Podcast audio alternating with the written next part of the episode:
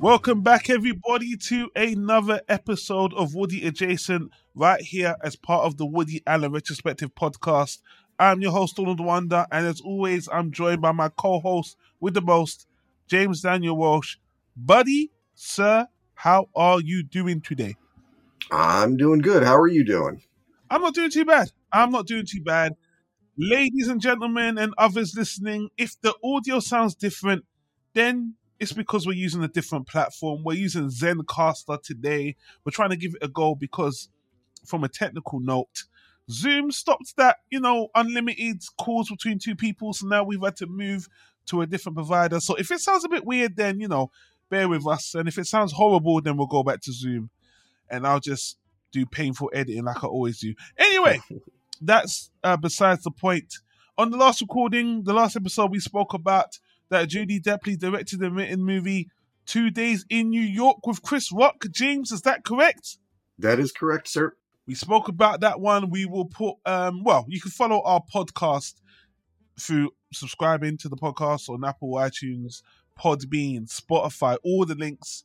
We've also got great little clips on Manic Expression, the YouTube channel, which will put a link down below. Um, yeah, James, it's been a great transition. I like how things are going. And um, this time, I'm gonna, or you know what? On the last episode, we didn't actually announce this movie that we're talking about today because, quite frankly, it's impossible to stream. It's a very old, very dated movie, but it's a movie that has always been in my mind, like every other movie I recommend. And James, if you don't mind telling the audience what it is, we'll go from there. Uh, today we're going to be talking about the 1997 romantic comedy Hav Plenty from uh, writer, director, and star Christopher Scott Cherot. Yep. There are some famous cameos at the end of the movie, which has always been surprising to me. Like, why are they in the movie? Very, very strange. But um, yeah, this is. There's so many reasons I brought up this movie. So I will say for the record, I've rewatched this movie multiple times because I find it funny, dated. I love watching movies from the nineties just because I want to see the aesthetic. I'm kind of, I know it's cringy now to be one of those guys living in the past, but the nineties are like was my golden years. So I love seeing movies from the nineties. It was a different time. Now, the reason I brought up this movie is because black cinema in the nineties was mostly known for a lot of crime, or I think it was it's my it's my opinion, not everyone's opinion, that a lot of the black cinema in the nineties was focused on either crime dramas, drug dramas, or really slapstick comedy from the Wayans brothers, and it was neither. There was no in between, and then you get a couple of movies like this one, which was kind of more modern, a bit more down to earth, and was somewhat middle class black American, and it was this movie that was playing a lot during the late two early 2000 late 90s that wasn't like the rest and i just want to give the movie spotlight because there's a lot about it i like there's a lot about it i don't like and i do think that director put his life in this story because it's apparently based on a true story and yeah i've always had fond memories of the movie but let me stop there and say to you james how did you feel about Hav Plenty? And you know, have you heard this movie before at all? I feel like I have heard of this movie before. Uh, I I don't think I'd seen it, but I do remember. Like I recognized the poster. I remember the title. It came out uh, in. You're right. That sort of golden period. Of, you know. Uh, I'm sorry to say, uh, Miramax. sorry, everybody. Don't be triggered. But Miramax made a lot of good movies around this oh, time. Sure. And um, it actually, you were talking about the aesthetic, it reminded me a lot of Chasing Amy. Mm, yeah. Uh, it has that sort of grainy feel to it. You know, they didn't have a lot of money to work with. It reminded me of that. And I, I, I like that period of uh, cinema as well. Uh, I had a very strange reaction to this movie Mm. because I can say, like, of all the movies we've watched, I think I liked the main character in this more than anybody else from any of the movies that we've watched. Uh, I thought that Christopher Scott Cherot is uh, he's uh, uh, he was warm, he was funny, he was likable. He's uh, somebody who like I could see like I'd I'd hang out with this guy in real life. I hated everybody else in this movie. Yeah. Every single other person in this movie I hated. But I liked him. And I kept kind of this is the first movie that we've watched that I was talking to the screen. I was like, "What what are you doing? Why are you staying? Leave." It was like I was watching a horror movie. I was just like, "Get out of the room. Leave." and um it was it was interesting. I you're right. It you know, this period of time black cinema was uh Boys in the Hood and Menace to Society Yeah. and or it was the Wayans brothers making you know don't be a menace to South Central. Exactly. Exactly. So this this was uh, the the fact that the characters are black is incidental Hmm. in it, which that is refreshing to watch a movie where it's just sort of like these are just people living their lives. And there's no sort of message to the movie. It's not trying to comment on any kind of bigger societal thing. It's just one guy who decided to make a movie about a period of time in his life. And in that way, it was very entertaining. I just disliked all of the people surrounding the main character, who, in fairness, I don't know that I was supposed to like them. Yeah. You know, I will say that these kind of, you know, one genre of movies that I have a particular disdain for is the holiday movie. Any movie where people are getting together for the holidays and it's, you know, there's a clash between family and friends is so trite, it's so overdone. And of, you know, in modern times, it's done with a lot of high profile celebrities. So it's a bit more genuine when you've got no name actors interacting with each other. And as you said, Scott or um, Lee Plenty, as the character's name goes, he reminds me of you, James. He's a writer, he's a straight talker, and he calls shit out hmm most times, you know. And you know, he's got that Woody Allen talking to the the, the audience thing, and he's in, in control of the narrative. And I I liked it a lot, but watching it now, you you can see that um there's a lot of other movies that were again very middle American black, like Love Jones or The Best Man, you know, and those are pres- they're more presentable. The the budget is a lot more and you know the actors more. But i will say as you said the main actor is very charismatic and his reaction to everyone else who you can argue that you know we've got this r&b cheater he's a stereotype. You've got the main girl which is a stereotype of a crazy woman which he calls out sisters all these women. Oh you know it's it's frustrating that there are those stereotypes. But again because he's so relatable and to be honest with you it ages so well because he really calls out everything. Like the Mhm. audience member like when you said you were talking to the screen everything you think he says as well and that's what i think ages the movie well. Um another thing for me that elevates the movie is that because it's a true story and i'm i don't want i don't really want to get into spoilers but i will say by the end of the movie there's a big meta element Mhm. to what's going on.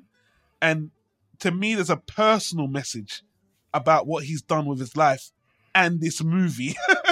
Hmm this movie i think at the end he questions whether he sold out even making this movie in real life. And that always amuses me. I think that's a very amusing take to have on it. And it's kind of cheesy. But Mhm. again it always made me uh, for all those years doing something like this i think it's i think it's clever and always made this movie stand out. And i'm not surprised that when i went on especially rotten tomatoes audience scores were very favorable for the movie. Critics not so favorable on the movie So yeah, I'll speak a bit more about it, James, but I'll, I'll let you um, interject as well. Well, I was looking at the reviews of it, and Roger Ebert said uh, that this is basically an amateur movie. Yeah, and yeah, that's it. Feels like that's what it is. This guy had very little money to work with. I think it said that you know he borrowed money from his mom to make it. Um, this is back in the day when you know guys like him and Kevin Smith they would just max out their credit cards, yeah, and make a movie. The movie is weird in a lot of ways. Like I, I don't understand the character motivations behind really anybody, including the main character. Um, because you're right, he's a straight talker. He tells it how it is, but he has surrounded himself with people who are the antithesis. It's almost like he's surrounded himself with people that he can look down on because this is supposed to be allegedly based on a true story. And uh, they even, you know, he even apparently told people who the, the actual woman was in real life. She's like an executive at a, like a record label or something. Yeah. Um, there's stuff in this movie that just sort of baffled me there's one moment where you know the, the the plot of the movie is is that you know Lee Plenty is this down on his luck writer who's basically homeless right now and he's staying at the house he's house sitting for the woman that he's in love with who doesn't love him back. And then she calls him up and says hey why don't you come over for new year's eve to my family's house and he does.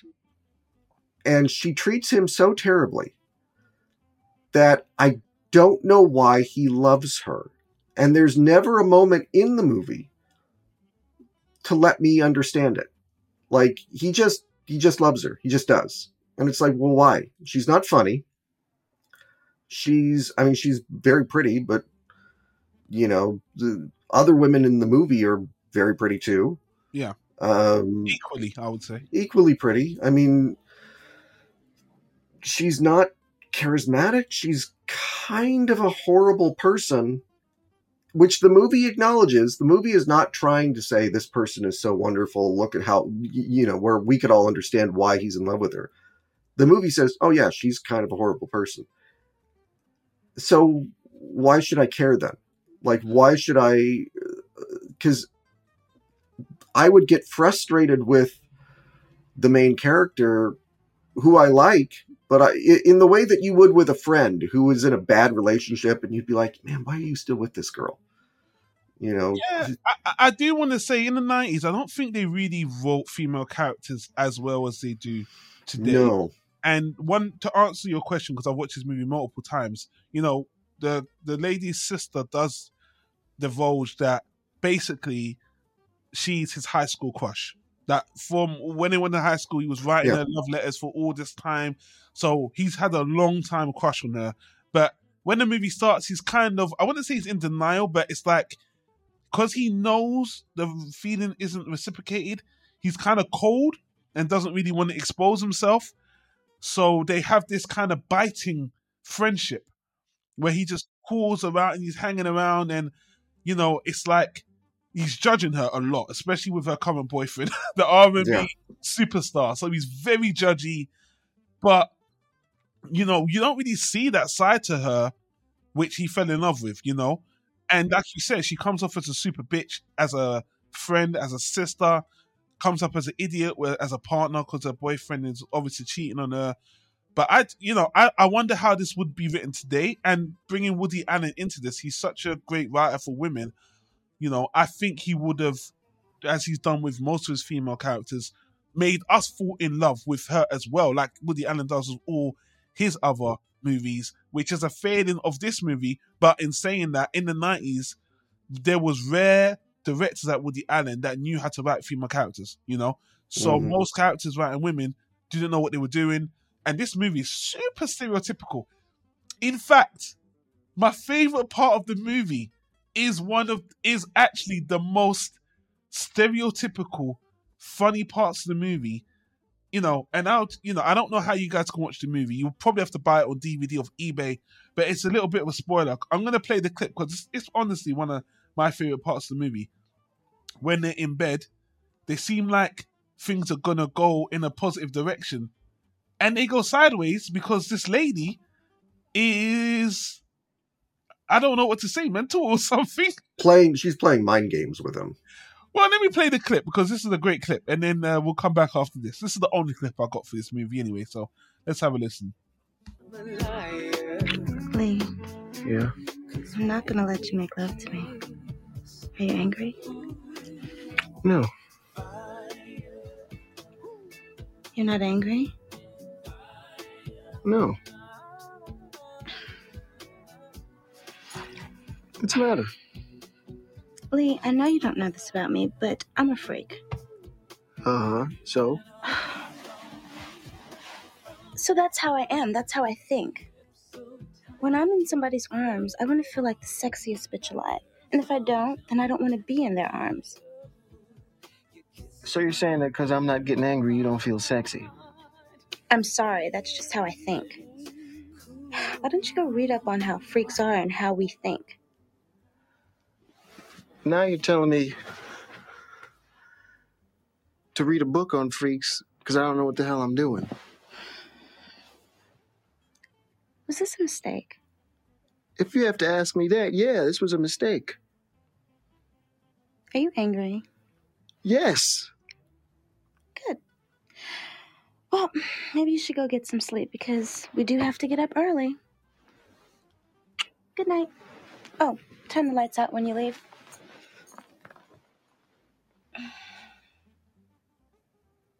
Man, I just walked right into that power trip. I can't believe I just fell for that. You think I'd have learned by now? Here's the thing, I genuinely I find it funny, but uh, I know I'm gonna get shit for saying this. But growing up with a lot of, I'm gonna say black girls that I dated, uh, that's the kind of mind games play played on me. So it Mm. was just reaffirming a negative stereotype. I was like, bro, but bro, I lived that life. So I, I like the fact the movie put that in there, to be perfect Mhm. honest, because I'm like, that's just how some women are. It's not right, and it is, you know, stereotypical, but some people are like that. So I just thought that was funny. It was like I I've known women like that too. The difference being for me like I, what I, it's what I kept wanting him to do. I kept wanting him to just okay, get up, turn off the light like she asked you to, walk out of the room, get in your car and drive away. You know, why are you still there? Like that is the, such a horrible way to treat somebody. And like on the one hand, he is calling it out. He's like, "You're you're acting crazy. This is like, you know, why are you behaving this way?" But then he just stays, and he just puts up with it. And this is after all, you know, that's not even, in my opinion, the worst thing she does to him. Yeah, sure. Um, and you know, there's one moment in the movie where I think it's supposed to be cute. I think it's the closest he gets to like making her a character like where we're supposed to understand why he likes her, which she sneaks into his room and starts blatantly going through his things like it, I think it's supposed to be cute, and we're supposed to go, "Oh, she really does kind of like him." And I'm just thinking, get out of his stuff. What are you doing? but he's got a stack of books, and he she starts opening up the books, and in one of the books, there's a photograph of him, yeah. and he is. It's like a police photograph. He's beaten to a pulp in the picture Yeah. Ooh, yeah. and the picture's never explained and i'm i'm like okay did he get jumped or is this him when he was younger and maybe he's from an abusive home Mm, um they never really explain it not at all. but then later on like he goes into the room where she's you know going through his stuff and to tell her something we'll get into what he tells her but Yeah. he he tells her something he's completely honest about a moment because he doesn't want there to be any confusion about like you know what happened She stands up and she punches him after we have seen the picture of him all beat up. And I'm just thinking, this guy is so used to getting smacked around. He's so mm. used to being treated like shit. And that's why he's still here. And she knows that. She just looked at this picture and it made me hate her. Yeah. It made me like genuinely like hate this character's guts to where by the end of the movie, and again, we're not going to get into too much of like what the the meta twist is at the end of the movie, but you know, you think that he's going to like that he's going to say, "I'm over it. I'm past it. I'm done with you," and she basically and I could see like they you know I could see the wheels in her head turning where she's like you're not done with me until I tell you you're done with me and she lures him back in. Mm. And it just made me think. I, and uh, the the studio notes again from you know hashtag Harvey Weinstein, um, you know, was we want a happier ending. Mm. And this was not a happier ending. The, them ending up together is not a happier ending because nothing but terrible things can come from him being with her. And that's the big failing of the movie is you can have her be a horrible character. You don't. Not every, you know, romance has to be the same thing where, yeah. you know, you're where it's Annie Hall, where in you know Diane Keaton is crazy, but we we fall in love with her along with Woody. Mm-hmm. You know, we understand what Woody sees in her. Christopher Scott Cherot does not give us any idea why he would feel this way for this woman because she's just awful. Yeah. Uh, you know, again, I just feel I've known to be perfectly honest with you, I've, I've dated a woman just like this, and I, I can't say what the attraction is. Again, I can't even say it. Look, it can't just be this her whole personality to to to fall for. There's got to be more to it. Now, the girl that I dated like this, there was a lot more to her. Like, for as aggressive she was, or as bitchy as she was, her loving side was just as strong, you know, mm-hmm. and she knew she had those failings. Now, as you said in the movie, he's not the only one calling her out. She has a big thing with her sister, and her sister really calls her out on it as well. You know, funny enough, not a lot of, especially black movies, they didn't really even go into that kind of dynamic that much. Not until the mid 2000s. I guess it just wasn't well, I, you know what? I feel like I was about to dive into a whole other topic about black cinema not getting a lot of movies anyway. It's like stick to your lane, stick to the comedies, stick to the dramas, the crime dramas. But once you start getting into these, you know, it took a while for a lot of these to come up.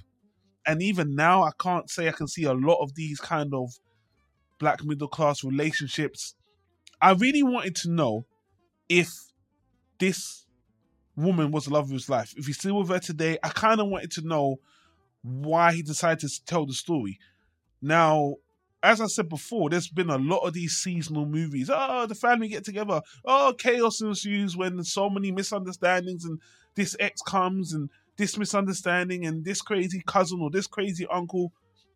So at the time when he thought there was a time I went to my um uh, this woman I like's house, and all these women came on to me. He probably mm-hmm. told the story um like ten or twenty times. His friends laughed. You need to make that a movie. Mm-hmm. So then you've got this, and the way the movie ends is interesting as well, especially because the the Christopher Scott is working in Hollywood to this day. You know, he's been working more as an editor now, not as a film director. I actually wish he did more films because I think this is a, a good start and I wanted to see him develop from here. But yeah, I, I don't disagree with anything you said about the, the female character at all. I just know that writing for female characters is dated in general. So that's mm-hmm. definitely a failing on his part. We couldn't see what he fell in love with.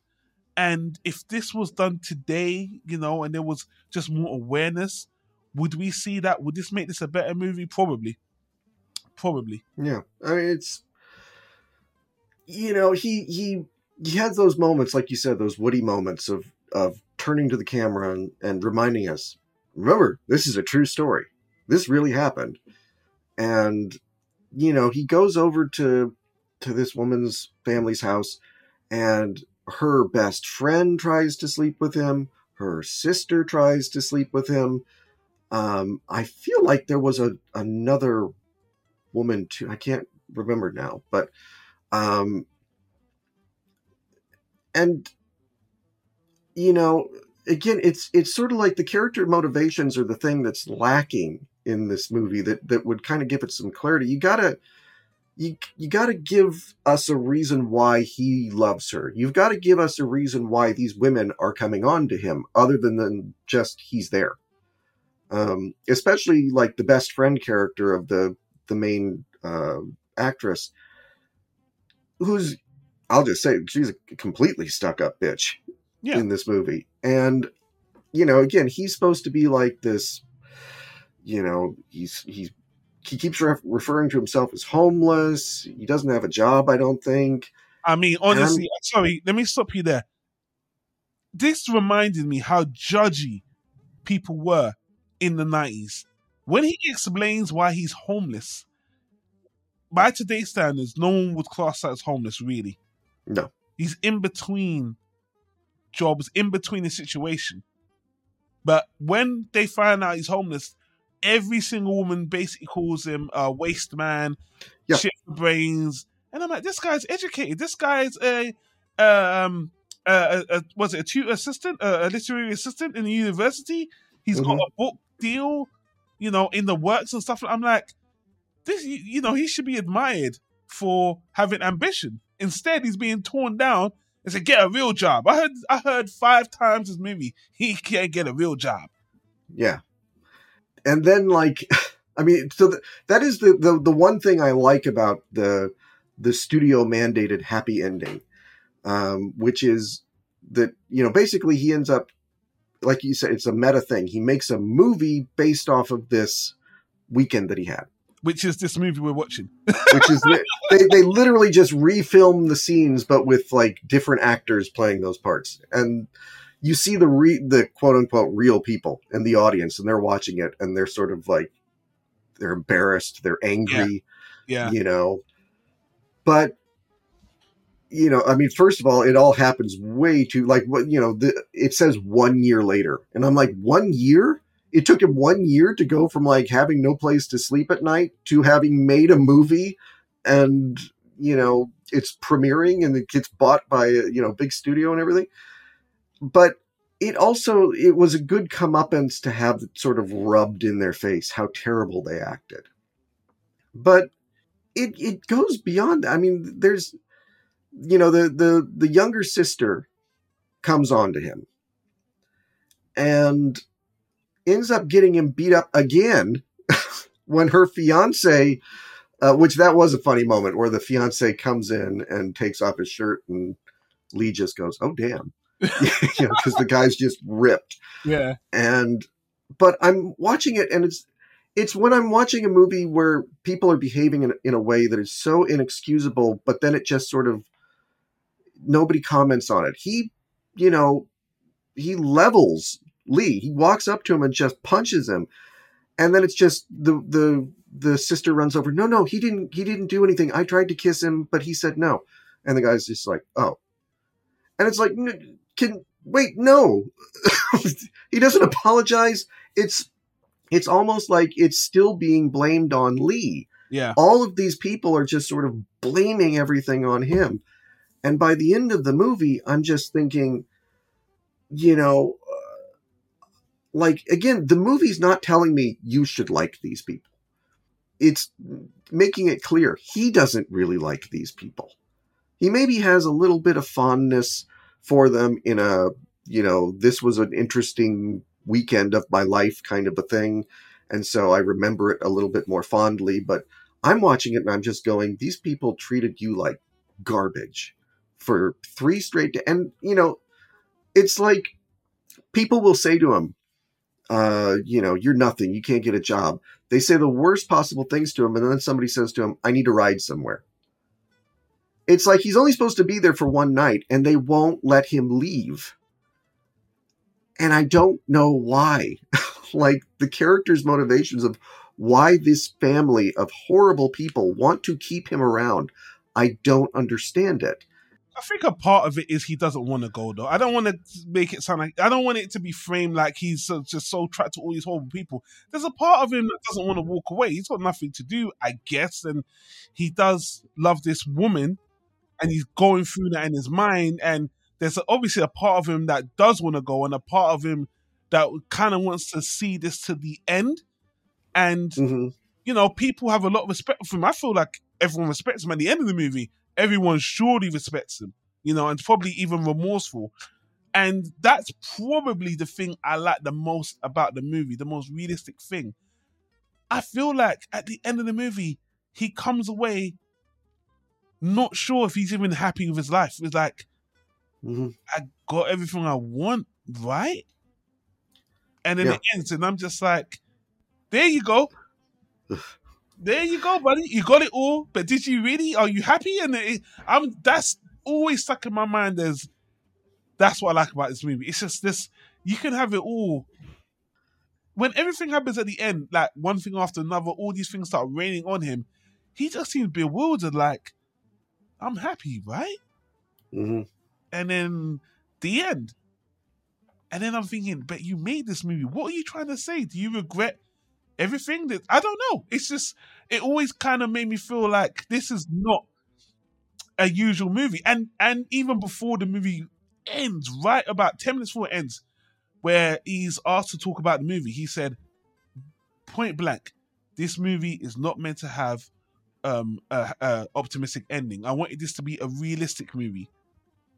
And then five minutes later, he just completely turns tail on that. And Yeah. he's kind of bewildered by it, like, I did the right thing, right? And I'm like, that's life. You make decisions, right?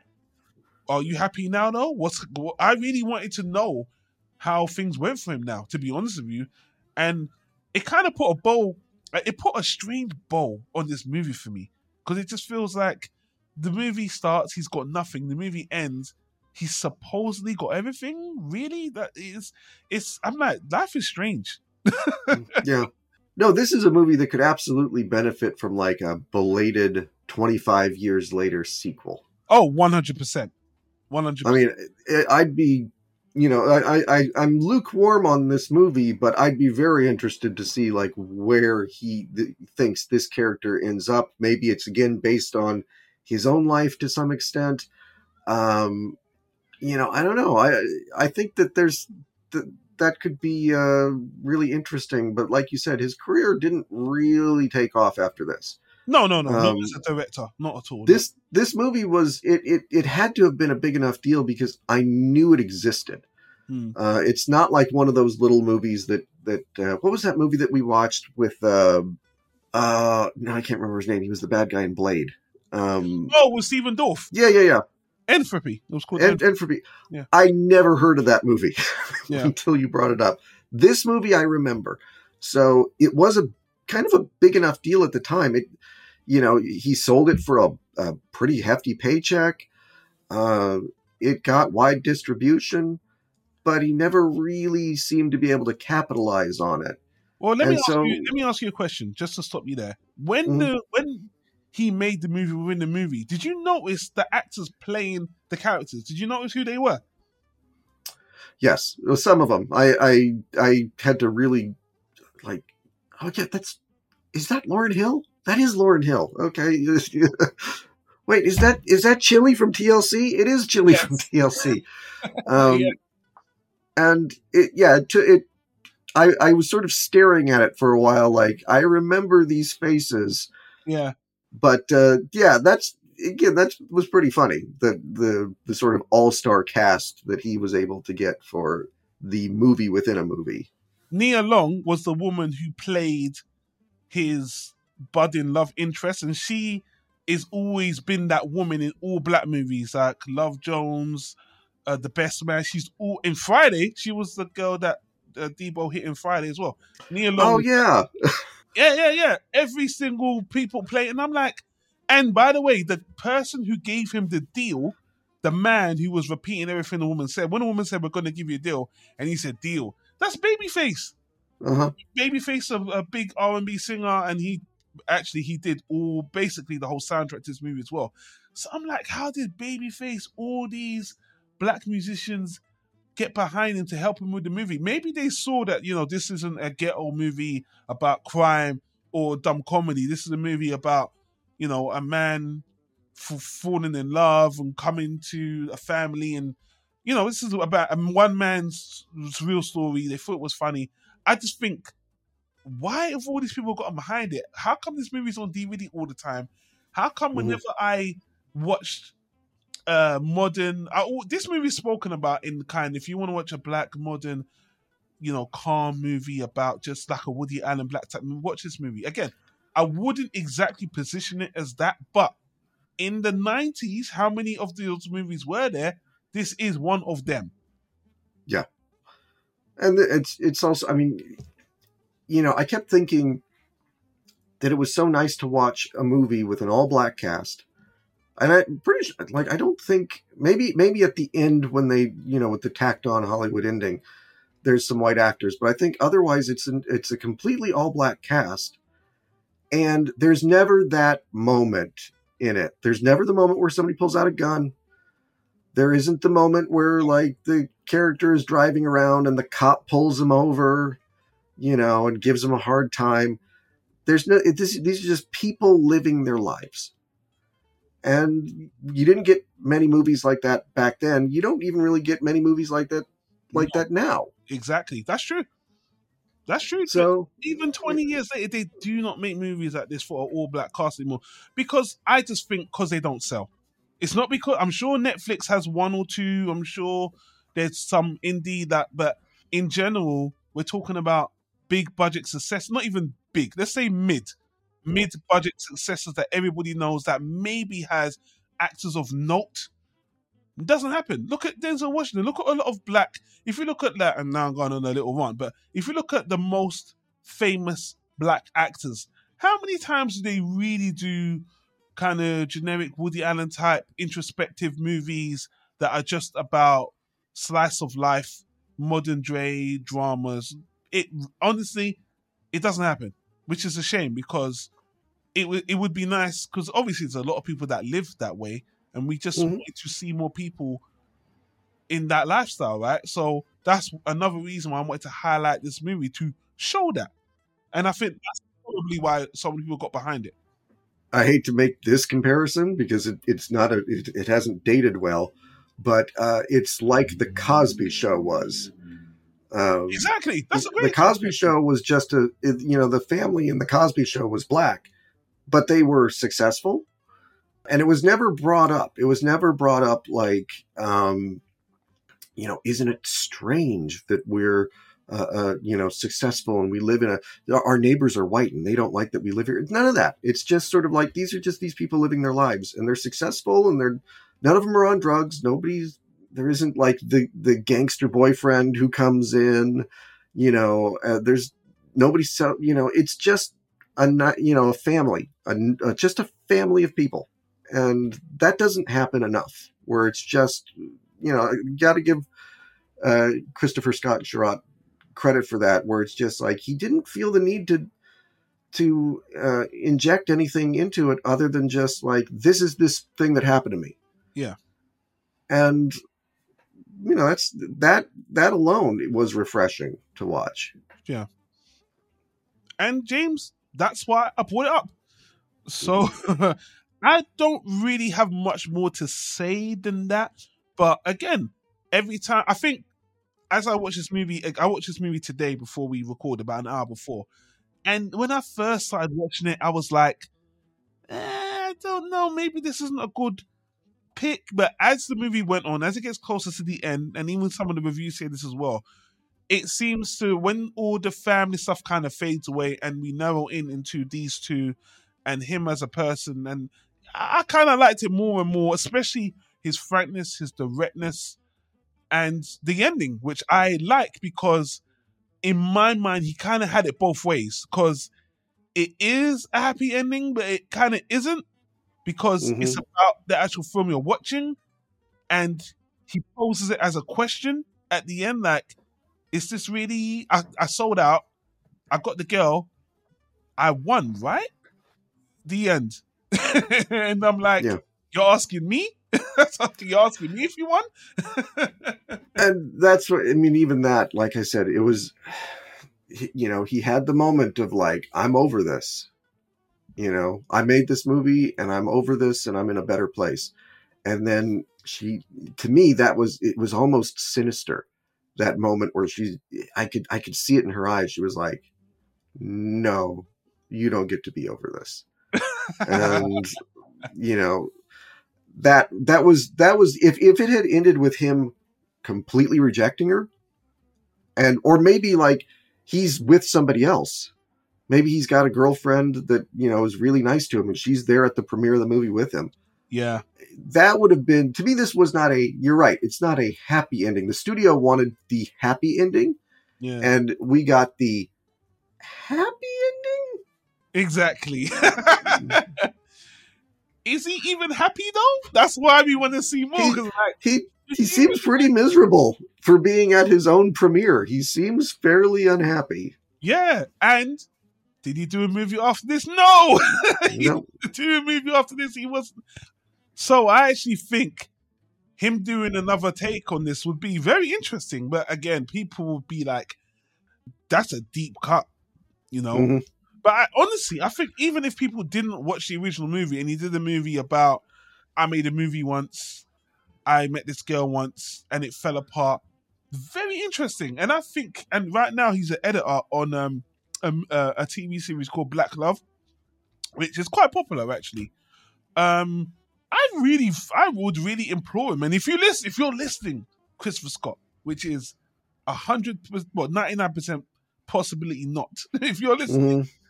put your put your life do it again put your life to cinema more people need these kind of movies i think the representation is good and you know if this discussion gets more people to check it out then i think it's a good thing as well unfortunately as james might have mentioned before getting it on streaming was nearly impossible you you can find it on dvd very easily though all over the place and i in britain saw it on sky all the time because i do think a lot of people realize that this is a counterpoint to all the other black cinema, the violence, the dumb comedy. This is, you know, the other option. Yeah, and it's it's sad because I think this is a victim of there's a there's a lot of these older Miramax movies that are in limbo right now because the ownership still belongs to Harvey Weinstein and they they still own a lot of these movies Yeah. and they can't like there, there's a lot of the the older Kevin Smith movies that they produced that you can't get on DVD either and they're not streaming anywhere either they're much more popular than Hav Plenty and Yeah. like Dogma you can't find Dogma anywhere I heard, yeah, um, and you know it's it's tied up with all these legal issues. So yet another reason that we can all hate Harvey Weinstein. yeah, yeah, yeah. So yeah, with that said, Hav Plenty, James. Thanks for watching it. I wasn't quite sure how you would feel about it, but hey, man, if it wasn't a waste of your time, and you know, if anyone else listening has seen the movie, please share your thoughts and join this very small community and leave a comment and comment down below. And if you really like the movie, why don't we push the writer and director to do give us an update on his life? Because I think Yeah. he knows how to do it. I've and you know a lot of the reviews I've read, especially on Tomatoes, are very positive. They say he has got a lot of charisma, which he does, Mhm. and you know he's been in uh, entertainment for a long time. Even if he's not a director, as an editor, writing with Black Love as well, I think he's definitely got something to say. Could be wrong, but sadly, when the movie came out, you know we wasn't in the digital age where we're now. We couldn't find interviews. We couldn't hear him talk about why he made this movie, the construction, the things he left out. Because I honestly think behind the scenes of making this movie would be very interesting. I'll be very interested. So, you know, So everybody jump on Twitter and send him the link to this podcast. if he's even on Twitter. But yes, do that. Do that. so anyway, James, I'm talked out on this movie. Have you got any final thoughts before we wrap up? Uh, no, other than just like I said, I I do think that uh, Christopher uh, Christopher Scott Cherot proved that he's he's a very capable uh, director, writer, and actor. I would like to see him act in Yeah. other things. So, uh, yeah, like I said, it was a, it was rough because of the other characters, but I appreciated the fact that he was self aware enough to where he was he was let, he was letting us in. Like I know they're terrible, Yeah. so I appreciated that. Yeah, yeah. called them out every step of the way. And congrats for you for getting this out. I don't know how hard it was. I don't know how many hands you had to shake. Hopefully, you didn't have to do anything for Weinstein that put you in a uncomfortable, uncomfortable situation. But yeah, um, the movie is thought of fondly by most. So on that note, James, next time we are. You know what? It's been a while since I just took a request. Now, when I was making the Jason, when I was um, formulating the idea, I asked a lot of people on the Woody Allen subreddit a movie they want us to talk about. And James, I showed you the movie, the next movie we're going to talk about, but I have, Mhm. I have a problem pronouncing this goddamn movie. Oh God, Why don't you give it a go? I can't say the first part of it. What, what is this movie we're talking about? I can't. I can't say the first part of it either. Um, next time we will be talking about a a more little known Charlie Kaufman movie. The movie sounds like Schenectady, New York, yeah. but that's not how it's pronounced, and I can't pronounce it. I don't think most of the characters in the movie, if I remember correctly, know how to pronounce it. So uh, let's just say Schenectady, New York, will be the next movie. if I can get a clip of somebody saying it, I will play it on the next recording. But um, want to give a shout out to the star of the movie, Philip Seymour Hoffman, who sadly died. I don't know if it's been a decade since he passed away, but phenomenal actor. Do you know? I'm going to give you a quiz. Do you know what movie he did with Woody Allen? Hmm. I thought I started. No googling. No googling. I can't think of. I can't think of. I don't remember him popping up in a Woody Allen movie. He Which did. one was it? He did, and I'll be I'll be honest with you, James. When I I did Google it before we did the recording, and when I saw it, I was like, really? Where was he in that? It's one of my favorite Woody Allen movies, The Curse of the Jade Scorpion. Really? Yeah, I don't. I don't remember him in that. neither, neither do I. Neither do I. what I'll try to do is next time I'll try to get a clip of him and play it. You know, because you know he worked with Woody, so he's hopefully a Yeah. Woody fan before he passed away. Um, and I wanna, I wanna see that. I don't think he was the bad guy in that because there was a lot of bad guys in kind of a get. Well, it was the magician movie, right? Well, I don't know. Maybe I'll watch. You know what? I think I'll watch um the Curse of Jade Scorpion again with my girlfriend, and I'll let you know. Okay. Yeah, I haven't seen it. In a while. Maybe I'll watch it again too because I haven't seen that in a while. Yeah, yeah, but ah, Philip Seymour Hoffman was a phenomenal, dynamic actor, and I was gonna save it for next recording and say, oh, I wish he did a movie with Woody, but I, apparently he already did. So, Mm. so we'll see how this movie's got a lot of movies. I think we could bring up in adjacent, but this is one that was requested by us by the Woody Allen subreddit. So I haven't seen it before. You said you had. I Um, have. we'll have it uh, we'll give it a rewatch and then we'll see what the conversation brings so on that note james uh where can the people reach you if they want to get in contact with you and your works Well, my books are available on Amazon, and you can find the uh, official Manic Expression YouTube page. Funnily enough, on YouTube.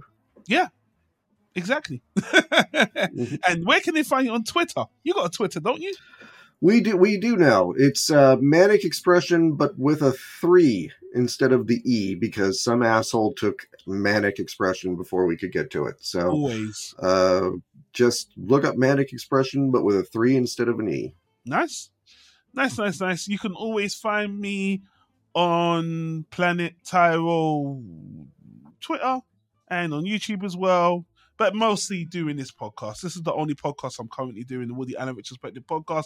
Leave us a review on itunes spotify wherever you listen to this podcast. Thank you for listening. Leave a review. Support james. Support our podcast any way you can. Thanks for listening. And as always we'll see you on the next recording. Take care guys. Peace.